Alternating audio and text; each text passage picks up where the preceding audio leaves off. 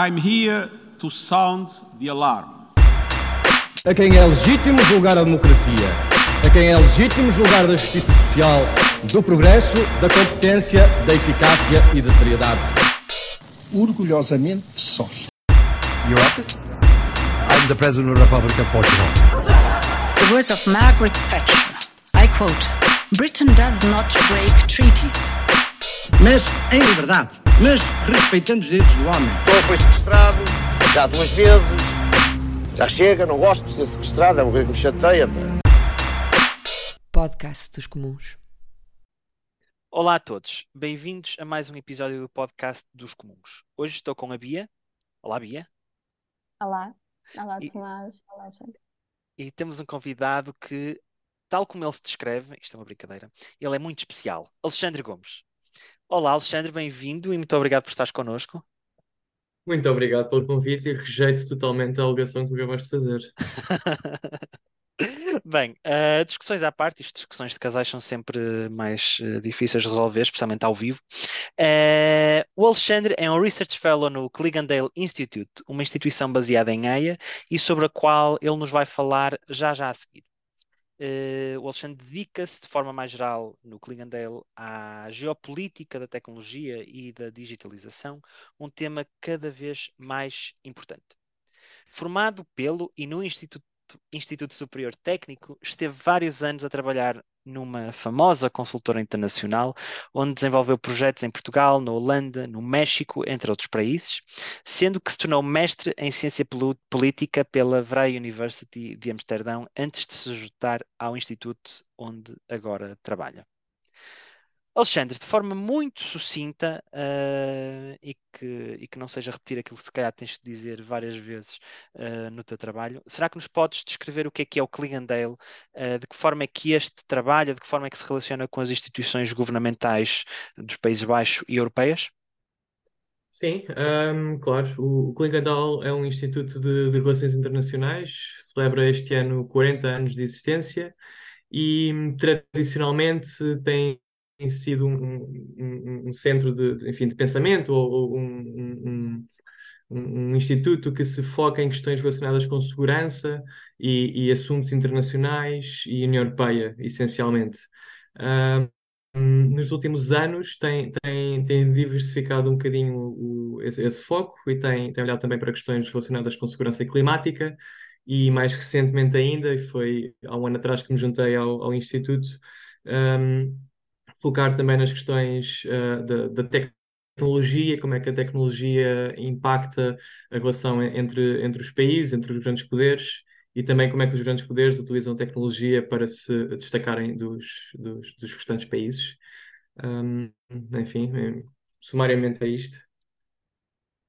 E também, já agora acrescentar que trabalho essencialmente com os ministérios do, do, do governo holandês, ah, em particular o Ministério dos Negócios Estrangeiros, da Defesa, mas também da, da Economia.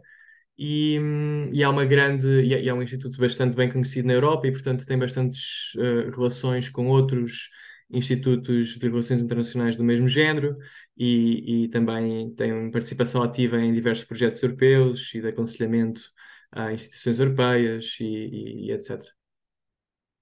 Alexandre, obrigada. hum, e obrigada por, por estares aqui e, por termos a oportunidade de fazer estas perguntas eh, de um ponto de vista tão, tão interessante.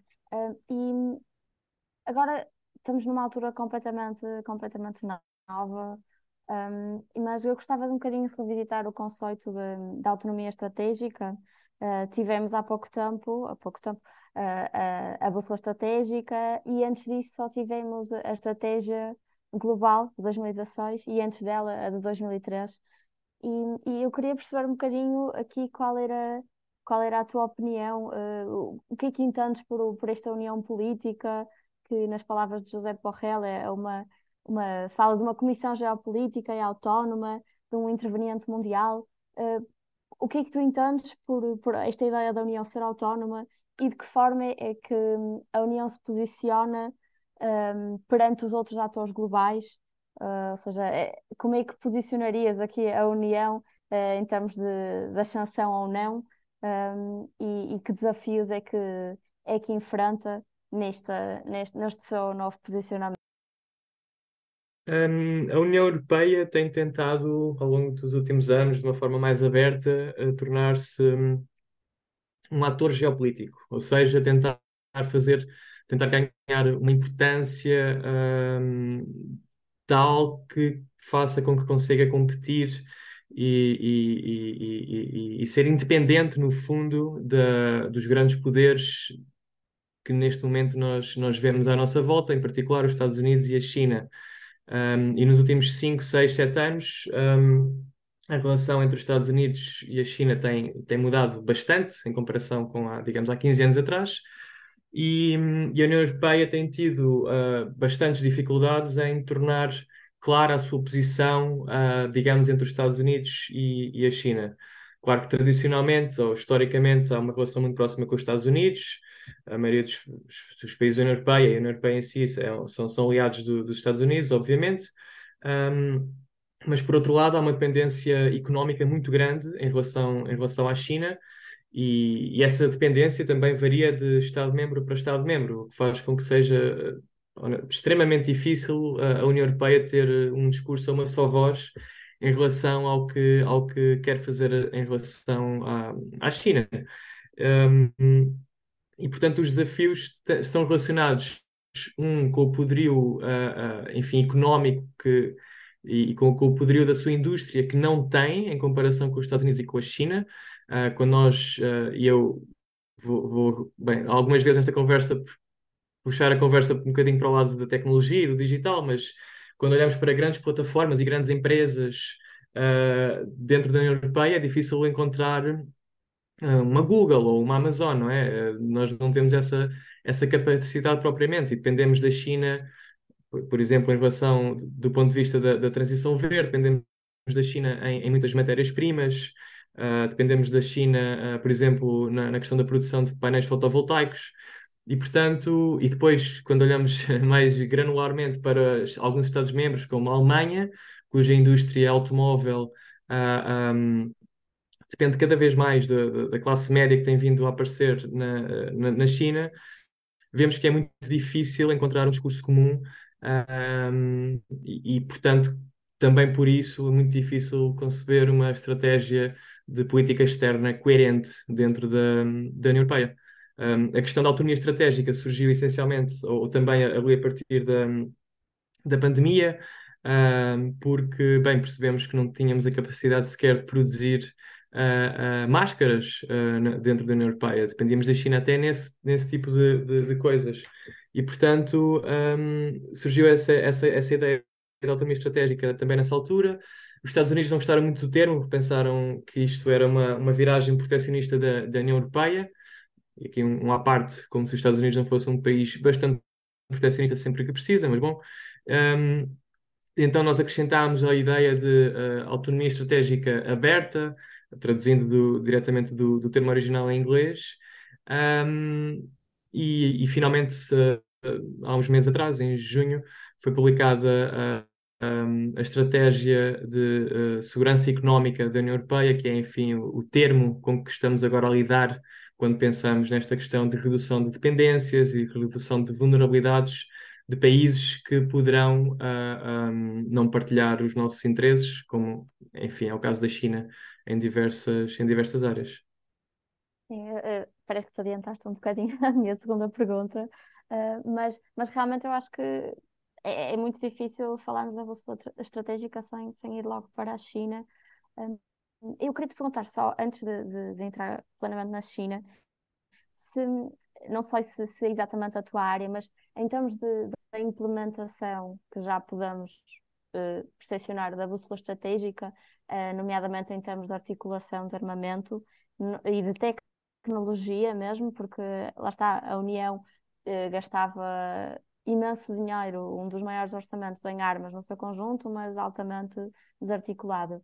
Uh, e, e se, se vês que há alguma implementação, uh, algum caminho a ser feito nesse sentido, uh, de fortalecimento, e, e, em relação à China, um, mesmo o que é que, o que, é que a União, ou seja, de que é consta esta, essa estratégia que, que, falaste agora, que surgiu há pouco tempo, e, o que é que está a falhar à União? Será que a União já, já acordou um, com aquela inauguração do, do, daquela conferência de, de Ursula von der Leyen, quando, quando falou do, do de-risking, que inaugurou aqui uma, uma fase no, no posicionamento face à China. Uh, o que é que achas que continua a falhar? O que é que achas que está a ser bem feito? O que é que achas que, que podíamos fazer? Um, bem, em, relação à primeira pergunta, não, não é tanto o meu foco, o foco no, no meu trabalho, mas um, em, em, relação à questão do, do, armamento, e enfim, é uma, é uma, questão extremamente complexa, a verdade é que uh, há países dentro da União Europeia que não confiam na União Europeia no que toca um, à sua defesa e confiam sim na NATO. E a NATO não é mais que os Estados Unidos. Uh, se olhamos para, país, para, os países do leste da União Europeia, olham, olham para o lado, veem a Rússia, veem o que se passa na Ucrânia e é, é impensável neste momento para, para estes países deixar de depender dos Estados Unidos um, para, para, enfim, confiar a sua segurança a, a, apenas à União Europeia. Um, é claro que há, enfim, há, há, há, um longo caminho pela frente e, é, e essa é uma, até uma das questões fundamentais, eu acho que é preciso discutir e que é uma discussão bastante complexa. Eu, eu, eu enfim, sou genericamente idealmente um pacifista, mas a verdade é que temos visto que um, uma das razões pelas quais uh, a União Europeia não é capaz muitas vezes de ser clara naquilo que quer e naquilo que, que, que quer oferecer é precisamente porque não tem uma, uma defesa uh, uh, forte e depende dos Estados Unidos para a sua própria defesa. E, e, enfim, a verdade é que sem os Estados Unidos a situação na Ucrânia neste momento poderia ser bastante diferente. Um, e, portanto, eu sou uh, completamente a favor de, da maior uniformização possível dentro das Forças Armadas da, da União Europeia. Isso não quer dizer necessariamente que, que haja, que não, não tem que ser necessariamente sinónimo de criar um exército europeu, um, mas algum tipo de, de melhor coordenação é, acho que é perfeitamente em linha com aquilo que nós devíamos, uh, uh, enfim, pedir da, da União Europeia para até precisamente conseguir atingir esse objetivo, ou pelo menos caminhar na direção de uma maior autonomia estratégica. Um, em relação à, à, segunda pergunta sobre, sobre enfim, o que, o que é que podemos fazer melhor, o que é que temos feito bem, eu acho, e novamente olhando aqui um bocadinho mais até para, para a componente tecnológica, digital, um, acho que tem havido alguns bons passos, alguns passos bastante interessantes do ponto de vista da produção de, de legislação que pretende fazer com que a União Europeia seja novamente um, um ator um bocadinho mais independente e capaz de fazer as suas próprias escolhas. Um, e sim, é, é, é, é, impossível não falar da China neste momento, pela questão das, das dependências que eu já falei, mas quando olhamos, por exemplo, para, para, para a nossa dependência em termos de matérias-primas que são essenciais para conseguirmos atingir os objetivos da transição climática, por exemplo, vemos que uh, dependemos da China em. Uh, a União Europeia tem uma lista de 30 matérias-primas críticas, para 19 dessas 30, a dependência da União Europeia em relação à China é acima dos, dos 80%. Ou seja, se a China decidir implementar medidas de exportação, de, de controle de exportações em alguns destes materiais, uh, ficamos em bastantes maus lençóis. A produção mundial de painéis fotovoltaicos em, em 2022 ficou um, eh, na China acima dos 75%, ou seja, a China produziu mais de 75% dos painéis fotovoltaicos produzidos no ano passado, um, o que é, é bastante irónico na medida em que a União Europeia depende, por exemplo, neste caso, da China para poder concretizar alguns dos seus objetivos estratégicos. Um, e há outros, há outros aspectos, há tecnologias que vão ser fundamentais para todos, todos os aspectos da, da, da enfim, da, da, vida no futuro. Uh, novamente, transição digital, transição verde e até a questão militar. Um, a questão dos semicondutores, uh, a União Europeia pôs ou criou um, uma coisa que se chama o CHIPS Act, que é, que é um, um pacote de apoio uh, ao estímulo da, na área dos semicondutores. Um, é importante saber uh, dois números. Um deles é que o Taiwan produz, uh, no Taiwan são produzidos cerca de 60% de, da quantidade total de chips produzidos no mundo e uh, 90% dos chips mais avançados uh, que permitem, por exemplo, as mais avançadas técnicas de inteligência artificial e etc. 90% desses são também produzidos no, no Taiwan. Como nós sabemos, o Taiwan um, é uma, enfim, a China tem ambições territoriais em relação ao, ao Taiwan e, e portanto, um, há, há, um risco de, por exemplo, se houver um, blo um bloqueio por parte da China ou Taiwan, de que todas as cadeias de produção mundiais de chips sejam muito afetadas e com isso, enfim, todos os grandes objetivos estratégicos, não só da União Europeia, mas, de, enfim, de, de, boa parte dos países do, do mundo ficam em risco. E, portanto, o, este, esta legislação em relação aos chips, que, que pretende, enfim, estimular um, investigação e, e, desenvolvimento nesta área na União Europeia, pretende, por exemplo, fazer, uh, enfim, uma certa reindustrialização da União Europeia nesta área, através da, da construção de fábricas de, de, de semicondutores na, na, União Europeia. Um, é o tipo de, de, medidas que são, são interessantes do ponto de vista, pelo menos, de que nós reparamos que a União Europeia está ativa a tentar, a tentar reduzir essas uh, dependências que tem neste momento. Um, há outras, por exemplo, recentemente foi, foi aprovado o, o, o, Digital Markets Act, que pretende fazer com que as, as empresas na, nas áreas das tecnologias uh, da, da União Europeia possam, uh, consigam crescer uh, face ao, enfim, aos, ao, ao oligopólio que temos hoje em dia das grandes tecnológicas americanas no, no nosso continente. Há coisas a acontecer, um, mas acho que, enfim, um dos maiores riscos, que temos neste momento é essa, essa essa dispersão de opiniões dentro da própria União Europeia em relação a praticamente tudo. Eu, eu, eu tenho pena, mas é, é, é, bastante, é virtualmente impossível conseguir uma, uma política externa que seja coerente, dada a diversidade de interesses até dentro dos próprios países ou, dentro, ou entre os Estados-membros para conseguirem um, crescer, porque também competem entre eles, não é? Quando falamos nesta, nesta questão, por exemplo, das fábricas de semicondutores na União Europeia, não nos podemos esquecer que os países vão estar a, a, a, competir uns com os outros para poder eh, ter acesso aos fundos da União Europeia que vão ser alocados a este tipo de projetos. E, portanto, há sempre uma componente de competição interna que eh, torna a coisa bastante difícil. E Alexandre, já eh, falaste aqui em dois pontos uh, interessantes.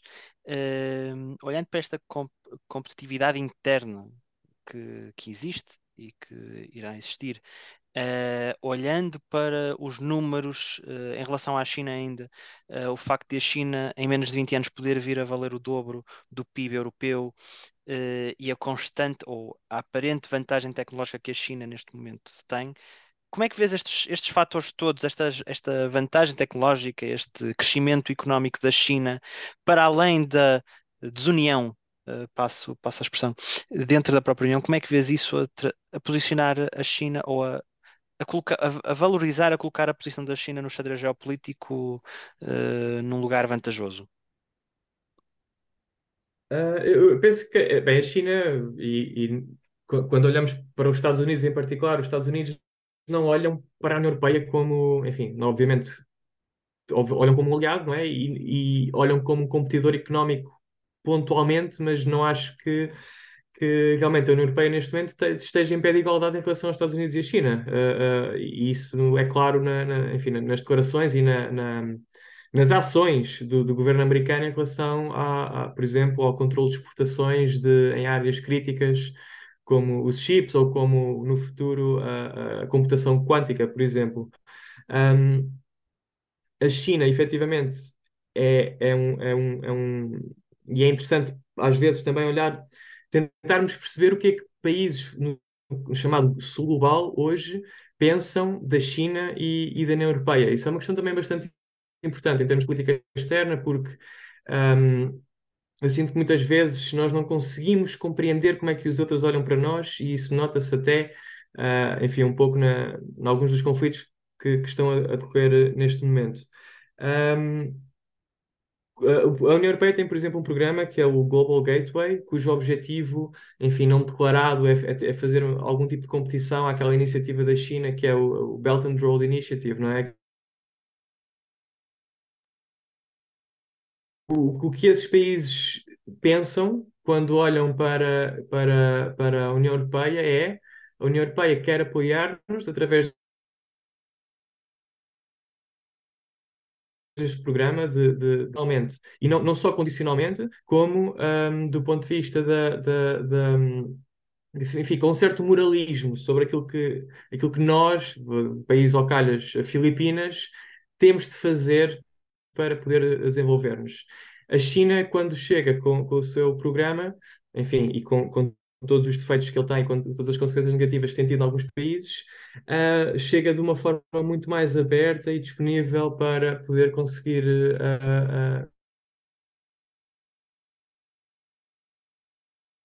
ou querem um, um, ou querem ou querem uma ponte e, e, os países, o país escolhe.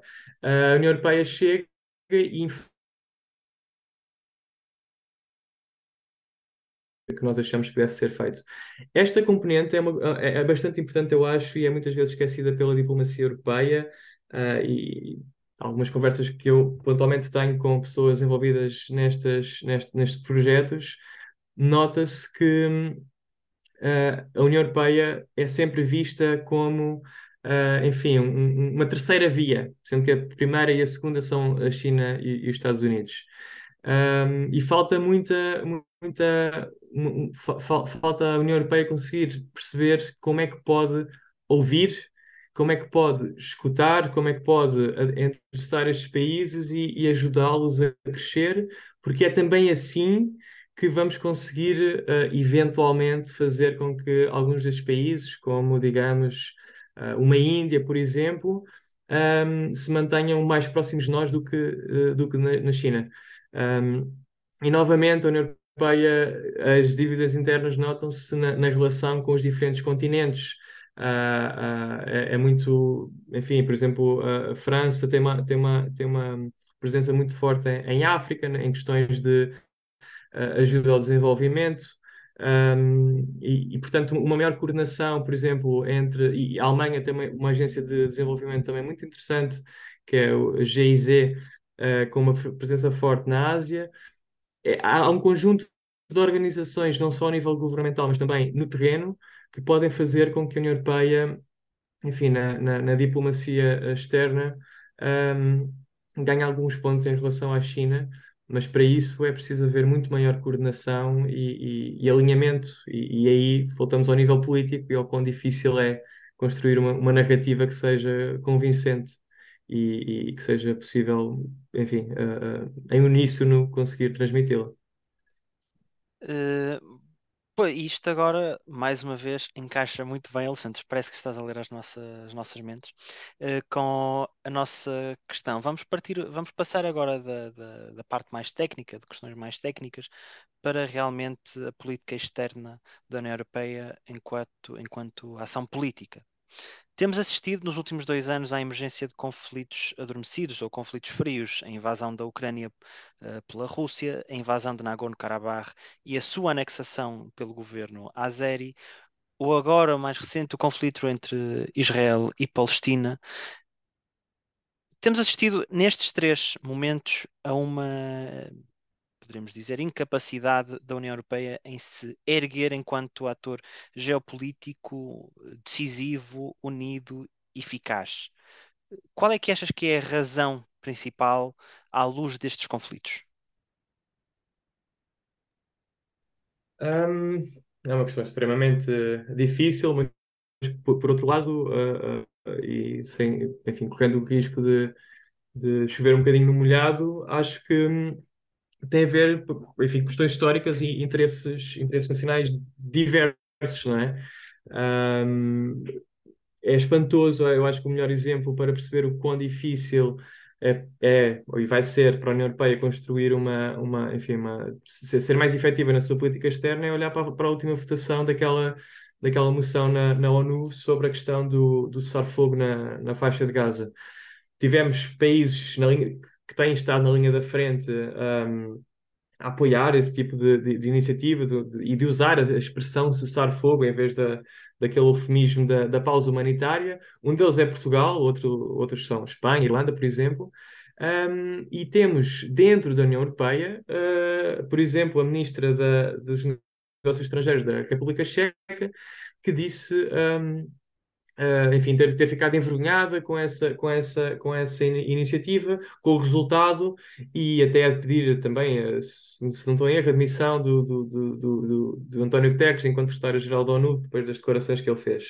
Isto são, quer dizer, são, estamos a falar de, de duas posições praticamente irreconciliáveis. Um, e, e, e e aquilo que durante no, no, início e durante a guerra na, na, na Ucrânia foi percebido como eventualmente uh, um passo definitivo na, na, em direção a uma certa, enfim, união efetiva nestes temas de política externa, um, desvaneceu-se completamente agora com, com, com, as divisões que se têm visto dentro da, dentro da União Europeia em relação ao conflito em, em Gaza. E, e até, já agora quero apontar isto também, é, é, é extremamente difícil um, eu, eu, eu, eu, em contexto profissional, uh, uh, falo, falo e tenho, tenho, tenho, muitos momentos de contacto com, com, com, com pessoas, diplomatas e técnicos de, de alguns países do, do Indo-Pacífico em particular, e é muito difícil justificar estas diferenças de, de atitude em relação, um, em relação àquilo que, que, que acontece na Ucrânia e, e aquilo que está a acontecer em, em Gaza. Um, e, portanto, ainda até um bocadinho atrás aquela questão que eu estava a falar de, de, de, de como a União Europeia na, na sua diplomacia externa e até no apoio a alguns países um, é muito condicional e até moralista por vezes.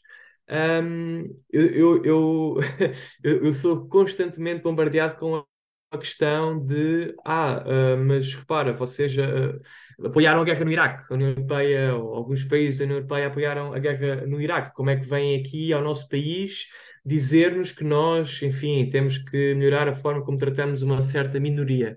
Um, há, há, uma percepção em relação à União Europeia de, um, enfim, um bloco moralista, mas que, que está repleto de contradições e que, portanto, perde o chão moral, digamos, para impor alguma, algum do discurso uh, uh, centrado na, no cidadão, no ser humano, na, no respeito pelos direitos humanos, etc., que é, extremamente preocupante se, se, se, pensarmos que queremos ser um bloco geopolítico vagamente coerente um, e, com, e com, enfim, credível.